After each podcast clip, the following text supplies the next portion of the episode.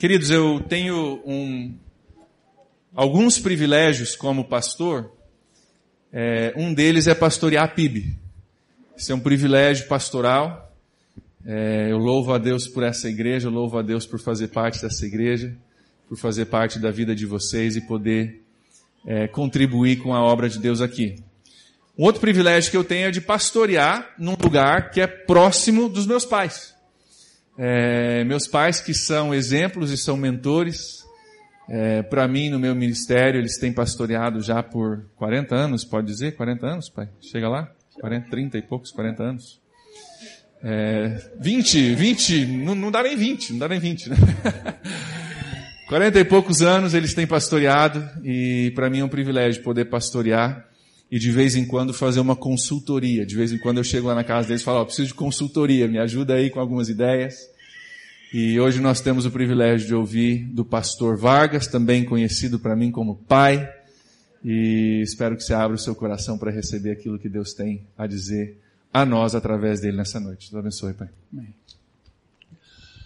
Queridos, é sempre um privilégio para mim poder falar nessa igreja com os irmãos aqui e compartilhar aquilo que Deus tem colocado no meu coração. Lisandra, a igreja que você trabalha é uma igreja que eu trabalhei em 1971. Imagine, você nem tinha nascido. E eu tive uma experiência muito marcante, porque eu ia todo fim de semana e o casal que me hospedava tinha que me dar o dinheiro da passagem para voltar na segunda-feira de manhã. E houve um imprevisto naquele dia e o, o casal teve que sair urgente e me deixaram na casa dormindo sem dinheiro. Eu não tinha como voltar para o seminário. Eu lembro que eu estava ouvindo histórias de missionários da Jocum, que iam para outro país, chegavam no aeroporto sem dinheiro, e na hora assim Deus dava passagem. Então eu fui para a rodoviária, aquela rodoviáriazinha mesmo que tem hoje, eu fui lá orando, Senhor, em nome de Jesus, era sete da manhã, eu lembro disso. Por favor, manda um anjo do Senhor trazer uma passagem estava ventando, eu dei uma olhada assim, vi um negócio rodando assim, tum, tum, tum, na minha direção, não tinha ninguém para lá, não tinha ninguém para cá, o negócio veio assim, uma nota de 10 cruzeiros novos naquela época. Pagou minha passagem, o lanche, ainda sobrou um pouquinho para chegar em casa. Então, eh, lá naquela igreja a gente vive essas coisas assim, né, de shampoo, então eu não uso shampoo, então...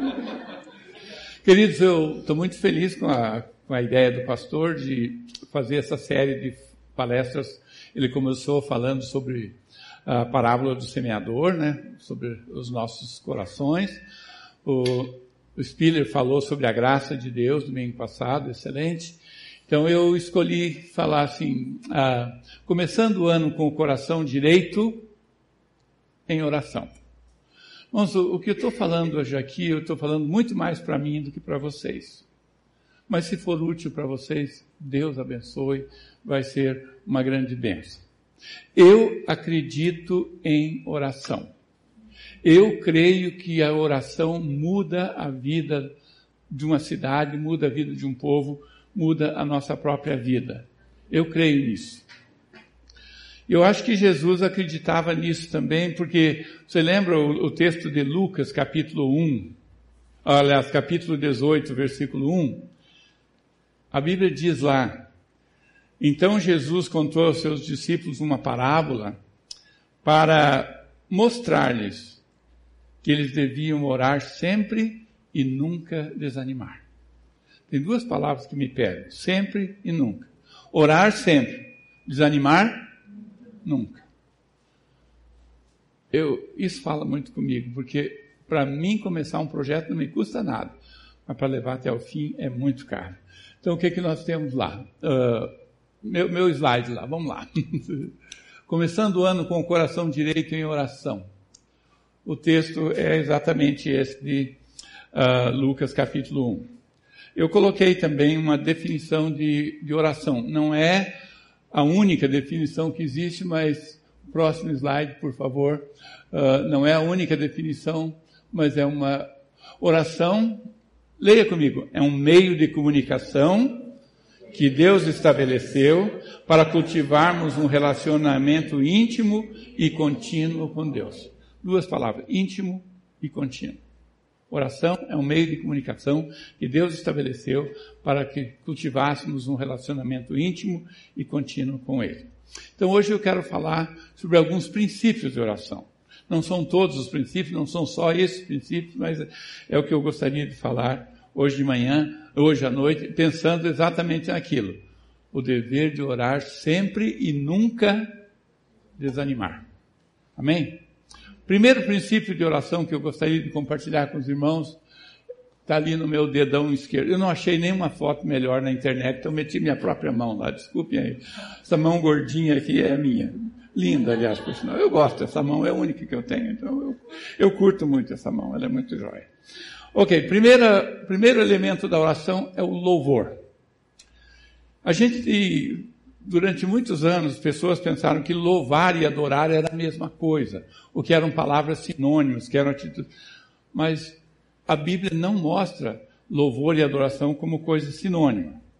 A oração, como nós dissemos, é o meio de comunicação que Deus estabeleceu para cultivarmos um relacionamento íntimo e contínuo com Ele. E o primeiro elemento da oração, as nossas orações deveriam começar sempre com louvor. Agora, o que é o louvor? O louvor é a nossa, a nossa gratidão a Deus por tudo aquilo que Ele fez, faz e fará. Quando nós pensamos no que Deus tem feito, a gente se levanta em louvor e gratidão a Deus por aquilo que Ele tem feito, por aquilo que Ele fez e por aquilo que Ele fará. Por exemplo, eu tenho aqui aberto o Salmo 145. Ele diz assim: Uma geração contará a outra geração a grandeza dos teus feitos e eles anunciarão os teus atos poderosos. Louvor, adoração, gratidão a Deus. Outra, Salmo 147, versículo 12, ele diz assim: Exalte o Senhor, ó Jerusalém, louve o seu Deus, ó Sião, pois ele reforçou as trancas de suas portas e abençoou o seu povo que lá habita os feitos de Deus, as obras de Deus, nós louvamos a Deus pelas suas obras. Isso é o louvor.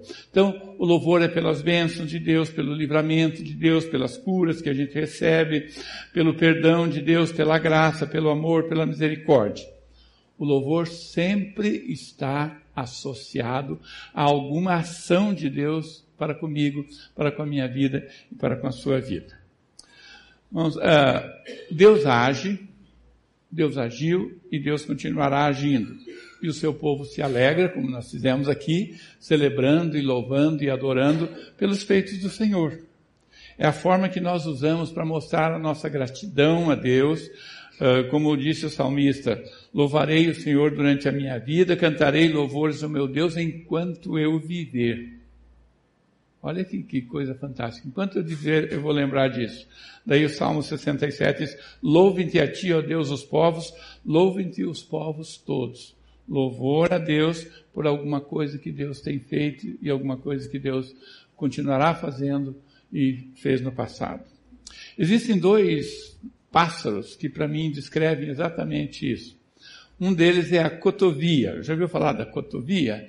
Cotovia é um pássaro que tem hábitos diurnos. Ela abre o dia, seis da manhã, cantando e passa o dia todo cantando, assobiando, sei lá, aquele som que o, que o pássaro. Mas é lindo, é harmonioso, é ajeitadinho, é muito bonito, durante o dia todo.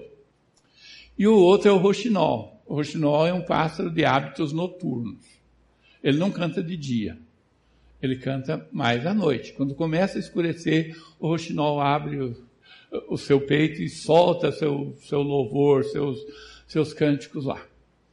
Pensando nesses dois pássaros, deixa eu perguntar para você. Você é mais cotovia ou mais roxinol? Você é mais diurno ou é mais noturno?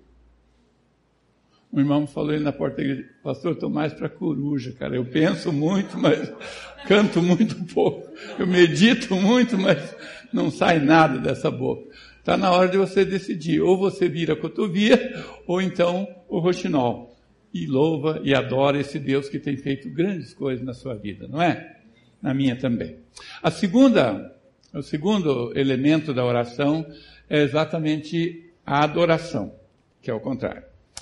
Uh, lembramos que a oração é um meio o quê? De comunicação que Deus estabeleceu para cultivarmos um relacionamento íntimo e contínuo com Ele.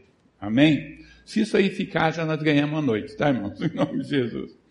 Qualquer tentativa que eu ou qualquer um que tenta fazer de, de uh, definir a adoração é bobagem. É muito difícil definir. Você pode ler 50, 60 livros, você não vai definir. Adoração é uma coisa que você é como amor. Você sente, mas é difícil definir. Você vive, mas é difícil colocar em palavras. Adoração é a mesma coisa, é a graça. Graça é um favor não merecido. Ah, para. Graça é muito mais que isso. Amor é muito mais do que isso que eles dizem que é. E adoração, então, infinitamente mais.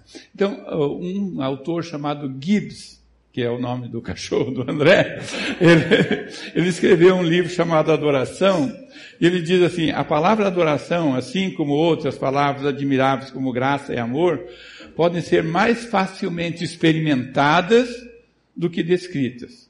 E ele tem razão. É muito mais fácil uh, experimentar adoração do que descrever adoração, do que interpretar aqui para os irmãos. Mas pensando na Bíblia, irmão, nós vemos que a adoração está sempre associada com a ideia de culto. Ou seja, a ideia de reverência, veneração, reconhecimento daquilo que Deus é. O louvor é reconhecimento daquilo que Deus faz. A adoração é reconhecimento daquilo que Deus é. Então a gente adora a Deus pela pessoa que Ele é, pela sua natureza, pelos seus atributos. Não é necessariamente por aquilo que Ele faz. É muito mais por aquilo que Ele é. Certo? Então você reconhece isso na pessoa de Deus e então você adora. Noé era um adorador.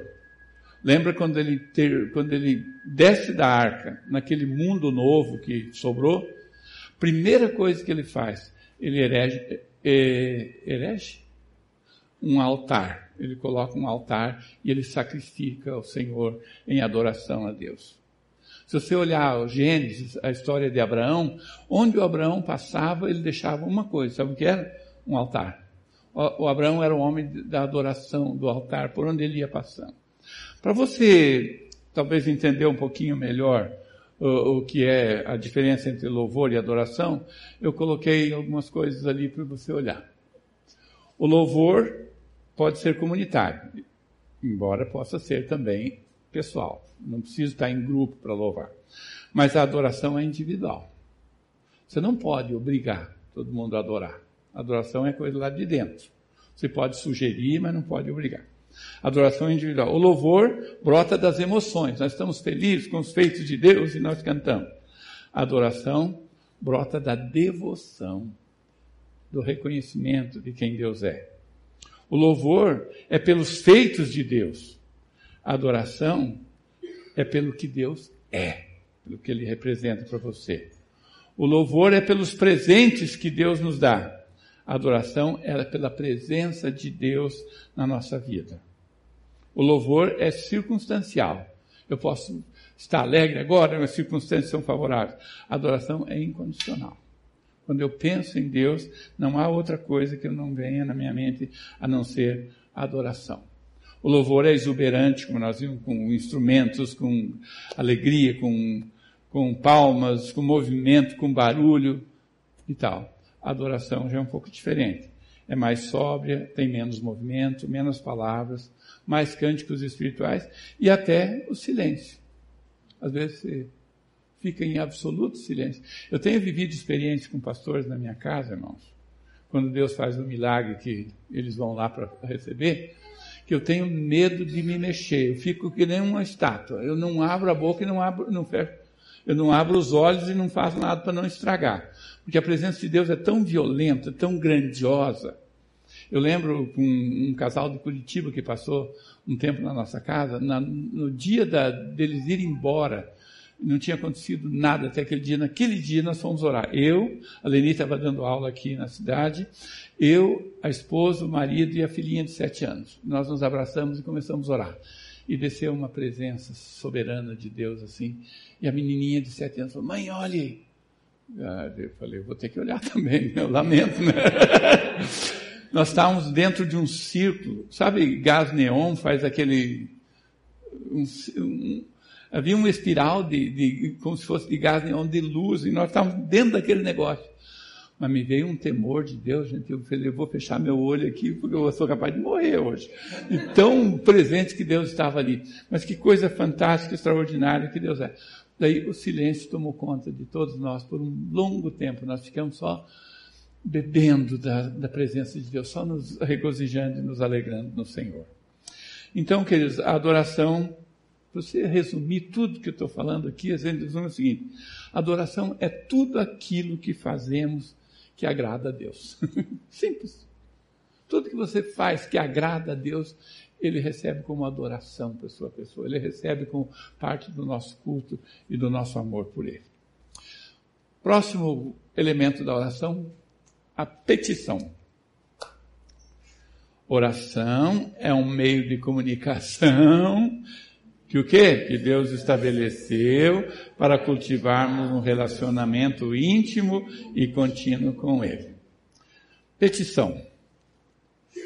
Você sabe, talvez não saiba, que o Deus Todo-Poderoso, Senhor do Universo, gosta de responder orações? Sabe? Então por que você não ora, hein? Por que você não pede? Ah, você não sabe. Se você soubesse mesmo, você agiria diferente. Alguém falou, mas por que, que Deus gosta de, de responder oração? Porque são os seus filhos que pedem. Se vós que sois maus sabeis dar boas dádivas aos seus filhos, quanto mais o vosso Pai Celeste. É isso, gente. Às vezes uh, dá a impressão que assim, você está aqui, Deus dá, Deus ah, eu acho que eu não dou não. Na verdade, eu não vou dar não. É. Gente, quem pede, recebe. Quem busca, encontra. Quem bate, o que acontece? Porta abre. A petição é exatamente isso. Quando estamos falando de petição, estamos falando eu e minhas necessidades diante de Deus. Entendeu? E Deus se agrada dos nossos pedidos. Quero falar para você uma coisa do, do, coração. Deus se agrada quando você pede alguma coisa a Ele. Ele não só se agrada, mas Ele se dispõe a, a responder para você. Não tenha medo. Ah, eu sei, irmãos, que alguns de nós temos alguns preconceitos que eu não sei de onde pegamos. Mas entenda uma coisa: o coração divino de Deus, coração divino de Deus, se comove com suas orações, se comove com seus pedidos. Por mais que sejam um shampoo. Entendeu? Qualquer coisa, o coração divino de Deus se move, move o coração de pessoas para responder isso para a gente. Infelizmente, alguns de nós temos alguns problemas com relação à oração. O primeiro problema com relação à petição é que nós temos a seguinte: se Deus é onisciente e conhece as minhas necessidades, por que que eu preciso pedir? Seu cabeçudo, pensa comigo, você é tão assim? A resposta é porque Deus gosta de atender os nossos pedidos. Está no coração de Deus atender os seus pedidos. Eu tenho tido o privilégio nesses últimos dois anos de estar junto da, do Mateus e da Gabi. O Mateus e a Gabi têm rejuvenescido minha esposa. A Leni está 20 anos mais nova. E eu também. Qualquer coisa que eles pedem, a gente faz. Imagine o coração de Deus, gente. Irmãos, fazia 58 anos que eu não fazia atividade, sentar na mesa para desenhar, para colorir. Agora eu sou o parceiro de atividade da Gabi. E ela faz os desenhos do avô, eu sou parece um ser alienígena. Maravilhoso. Mas eu olho para aquilo, parece uma obra do Picasso, cara. É um negócio assim, é magnífico, maravilhoso. Por quê? Porque vem dela e eu amo. Você imagina Deus, você chega para Deus com suas necessidades, você faz um pedido, a Gabi é apaixonada por Kinder Ovo. Eu acho aquilo um roubo, pagar sete reais naquela coisa, mas eu vou lá e pago, contrariado, mas com amor, porque é para ela. Agora você pensa que você, Que Deus não se importa com as suas orações? Ah, irmão, se Deus souber, se Deus sabe de todas as coisas, não vou pedir. Sabe por que, que Deus quer que você peça? Porque o pedido aprofunda o relacionamento. Quanto mais você pedir, mais relacionamento se desenvolve. Eu não posso fazer duas coisas ao mesmo tempo. A Leni tem uma capacidade maravilhosa. Ela faz cinco coisas ao mesmo tempo. Eu nunca, nunca vi uma pessoa igual. Eu, se eu estou assistindo televisão, estou assistindo televisão. Se eu for comer pipoca, eu acho que eu nem acerto a boca. Então, entende?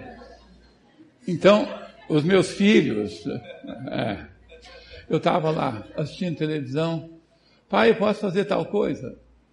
Cara, eu não estou pensando. Sim, pode. Pode? O que, que você perguntou? Não pode. Você sabe que não pode? Entendeu? Então, eles faziam os seus pedidos, a gente liberava ou não liberava, né? Então, agora, gente, Deus atende orações e petições uh, por, por uma coisa. Você já, já, já parou para pensar que o amor gosta de ouvir o que já sabe? O que quem ama gosta de ouvir o que já sabe? Por que, você fala para sua esposa, querida, eu te amo? Ela não sabe? Coitada. Está casada há 20 anos com você, tem filho, já tem neto. Você precisa dizer para ela que ama. Por que, que se diz? Porque para ela é importante. O amor gosta de ouvir o que já sabe. E Deus gosta de ouvir que você diga para ele: Deus, pai, eu estou precisando de uma coisa. Eu sei que você está precisando, então eu vou te ajudar. É assim que a dinâmica acha. Novembro fez uns dias frios lá no Ervino, a gente mora na frente do mar, aquele vento bateu na nossa janela, a casa estava fria, uma noite lá, dez meses, nós estávamos deitados, Leni, lá, friozinho, uma delícia, quase dormindo. Lá, lá, em casa a gente dorme assim, a Leni fica de costas, eu vou de costas, eu imobilizo com uma chave de braço, outra para cá, um trança a perna lá embaixo, literalmente ela fica imobilizada. E a gente estava lá curtindo, eu estava orando, Senhor, obrigado por morar numa casa tão boa, porque temos comida tão farta, oh, e a, a casa é tão quentinha quando está tão frio lá fora. Obrigado por ter uma companhia para repartir comigo essa cama. Daí lembrei de uma frase que eu tinha lido. Falei, opa. Falei, bem, você está acordado? Ah. Falei, antes de você dormir, queria dizer uma coisa. Ah. Não há outra, a frase que eu tinha lido. Não há outro lugar no universo que eu gostaria de estar senão aqui com você agora. Meu amigo, quando eu falei essa frase, foi como se encostasse um, um fio de 400 volts na mulher. A mulher deu um salto assim virou para mim, aquela que estava dormindo acordou e falou: Que coisa mais linda que você falou, meu amor. E o que, e o que aconteceu no decorrer, não posso Fica. Então, o amor gosta de ouvir o que já sabe. Amor gosta de ouvir o que já sabe. Em 2001, um escritor americano escreveu uma série de livrinhos que foram publicados aqui no Brasil. Uh, um desses livrinhos se chamava A Oração de Jabes. Eu tenho, posso até te emprestar. Eu já li quatro vezes aquele livrinho. Cada vez que eu leio, sou abençoado. E ele conta uma história muito interessante, a história do seu João. O seu João era um homem que, como nós, que vivia aqui na terra, mas não pedia muito nada para Deus, porque ele não queria, né? Uh, ele não era um homem muito assim. Ele morreu e foi para o céu. Foi recebido pelo apóstolo Pedro, lá na porta do céu, e o Pedro foi fazer um tour com ele lá pelo céu. E então, à medida que eles passeavam, o João estava maravilhado com as ruas de ouro, uh, com tudo que, que tinha lá no céu, as mansões celestiais, até que ele vê um armazém, um prédio enorme. E o João pergunta para Pedro: o que é aquele prédio enorme? Pedro fala assim: ah, você não vai querer saber. Nunca diga para uma pessoa que você não vai querer saber, porque daí ela vai querer mesmo. E o João deu mais uma volta, se maravilhou e imediatamente perguntou: o que é aquele prédio lá? Ah, é, o Pedro desconversou e deixou. Mas depois do final, da, quase no final do tour, o João insistiu: eu quero ver o que tem naquele prédio. O Pedro falou: é melhor que você não vá. Se você vai, não, melhor você não ir. Ah, daí então o João invadiu, literalmente. Quando ele entrou no prédio, ele descobriu que era um prédio cheio de gavetas brancas, com um laço de vermelho de fita, com o nome de todas as pessoas. Ele estava na fila do A, ele viu um monte, ele pensou, vou para a fila do J. Ele perguntou, será que tem uma gaveta para mim? O Pedro falou, tem sim. Ah, eu quero olhar. Ele falou, acho melhor você não olhar. Nunca diga acho melhor você não olhar, porque daí você vai querer olhar mesmo. E lá foi o João e abriu a gaveta dele. Quando ele olhou dentro da gaveta, estavam todas as coisas que ele sonhou ter, obter, enquanto ele vivia aqui na terra. Mas ele nunca tinha pedido aquelas coisas para Deus. Ele queria, ele gostaria de ter, mas ele nunca falou com Deus sobre aquilo. Estavam tudo lá. Eu acrescentei um adendo na história. Daí ele foi para a fila do ar e chegou lá no Antônio Vargas. A gaveta estava jogada no chão, toda arrebentada, porque o Vargas não deixa nada para depois. Ele já pediu tudo. A minha gaveta está vazia lá. Eu pego todo que eu tenho direito e mais um pouco ainda. Eu preciso correr, né, gente? Está acabando. Eu tinha tanta história para contar. Uh, em João capítulo 16, versículo 24, diz assim: Até agora você não, vocês não pediram nada em meu nome. Peçam e receberão para que a alegria de vocês seja completa. Até agora vocês não pediram nada em meu nome. Peçam e vocês vão receber para que a alegria seja completa. Irmãos, quanto mais eu vivo, mais eu vejo crente infeliz, tristonho. Sabe por quê? Porque você não pede e você não recebe, você não tem alegria. Fica com a carona aí de a crise, pastor, meu Deus, a Dilma. O... Ah, para, para. Deus é muito maior do que isso, em nome de Jesus. Até agora não pediram nada, peçam para que a alegria. Uh, outro, outro texto aqui. Se vocês permanecerem em mim e as minhas palavras permanecerem em vocês, vocês pedirão o que quiserem e não será feito. Tão simples como dois e dois são quatro. Mas nós temos um problema que eu falei. Nós não fazemos o que temos que fazer. Gente, os celeiros de Deus são fartos. O armazém de Deus está cheio. As caixas de Deus estão cheias. Só precisa que a gente queira receber. Eu quero dizer uma coisa para você, que está preocupado com a Dilma, com a crise, com tudo. Eu te dou uma receita que funciona para quem está preocupado, para quem está ansioso, para quem está preocupado. Filipenses 4,6. Filipenses 4,6 diz o seguinte: Não andeis ansiosos por coisa alguma. Certo?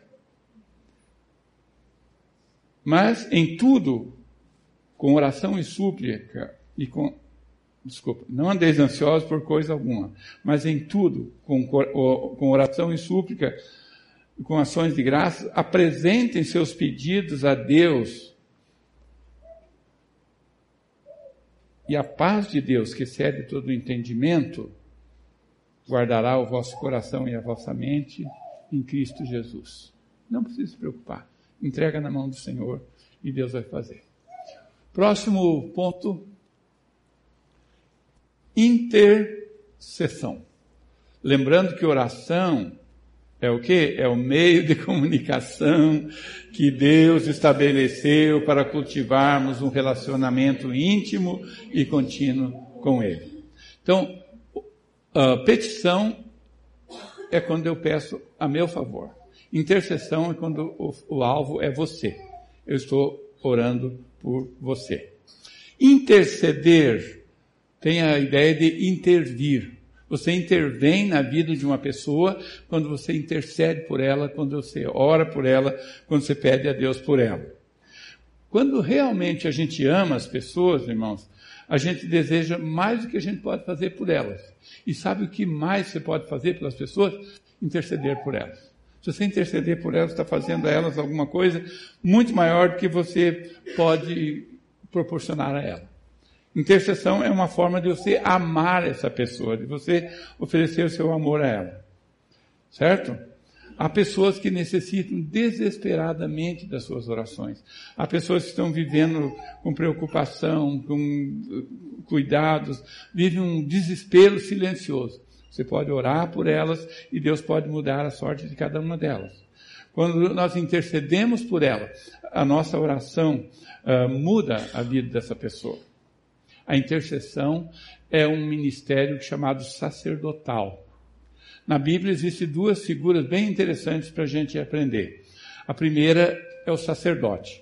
O sacerdote sempre está de costa para o povo, porque ele está ministrando para Deus. Ele pega as suas dádivas, as suas necessidades e traz na presença de Deus.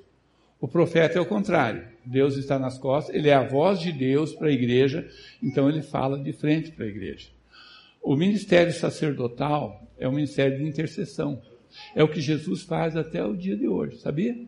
A Bíblia diz que Jesus intercede por nós diante do Pai. Hebreus 7, 25 diz assim: Por isso ele pode muito bem salvar a todos que ele deu, porque ele não cessa de interceder por eles. Está lá à direita do Pai intercedendo por nós. Por isso que ele é chamado nosso advogado, né? Está nos defendendo o tempo todo. Quando se fala de intercessão na Bíblia, a gente pensa em Moisés. Moisés foi um grande intercessor. Irmãos, estudar a vida de Moisés é muito interessante, porque Moisés e Deus batiam de frente assim violentamente. Eu não estou exagerando, é verdade. Se você olhar, por exemplo, Êxodo 32, 32, Deus fala para Moisés: Moisés, chega, eu vou acabar com esse povo. Moisés fala para Deus assim: Não, senhor. Se o senhor for acabar com esse povo, a primeira coisa tem que riscar o meu nome do livro que o senhor escreveu. Em uma tradução bem Vargas diz o seguinte: só se o senhor passar por cima do meu cadáver. Senão não, não acaba com esse povo, não. Não vai mesmo, vai ter que passar por cima de mim. E depois, num outro texto, de Deuteronômio 3, 26, quando Moisés, Deus diz a Moisés, você não vai entrar na terra prometida. O Moisés fala, eu vou. Ele pede, Senhor, né, me deixa pelo menos chegar lá. Você vai ver que Deus manda ele calar a boca. Literalmente. Leia na sua Bíblia. Diz assim: não me fale mais nisso. Em inglês, shut up, please. Cala essa boca miserável. Está lá, pode olhar, Deuteronômio 3, 26. Deus fala: não me fale mais nisso. Cala essa boca. Não falamos mais. Não tem mais papo com você. Mas isso era o jeitão de Deus e Moisés trabalharem assim numa boa. Coloca um slide para mim lá, por favor. O Betamar. O Betamar é o que nós fazemos. Esse é o nosso logotipo. Aquela figura no meio foi tirada exatamente do livro de Êxodo. Moisés é o homem do meio, Uri e Arão estão nos lados. Eu tenho uns amigos, irmãos, que, pelo amor de Deus, né? Eles chegam lá em casa, Vargas, eu gosto muito daqui. Mas quem são aquelas três mulheres? Eu falo, sua mãe, sua avó e sua tia.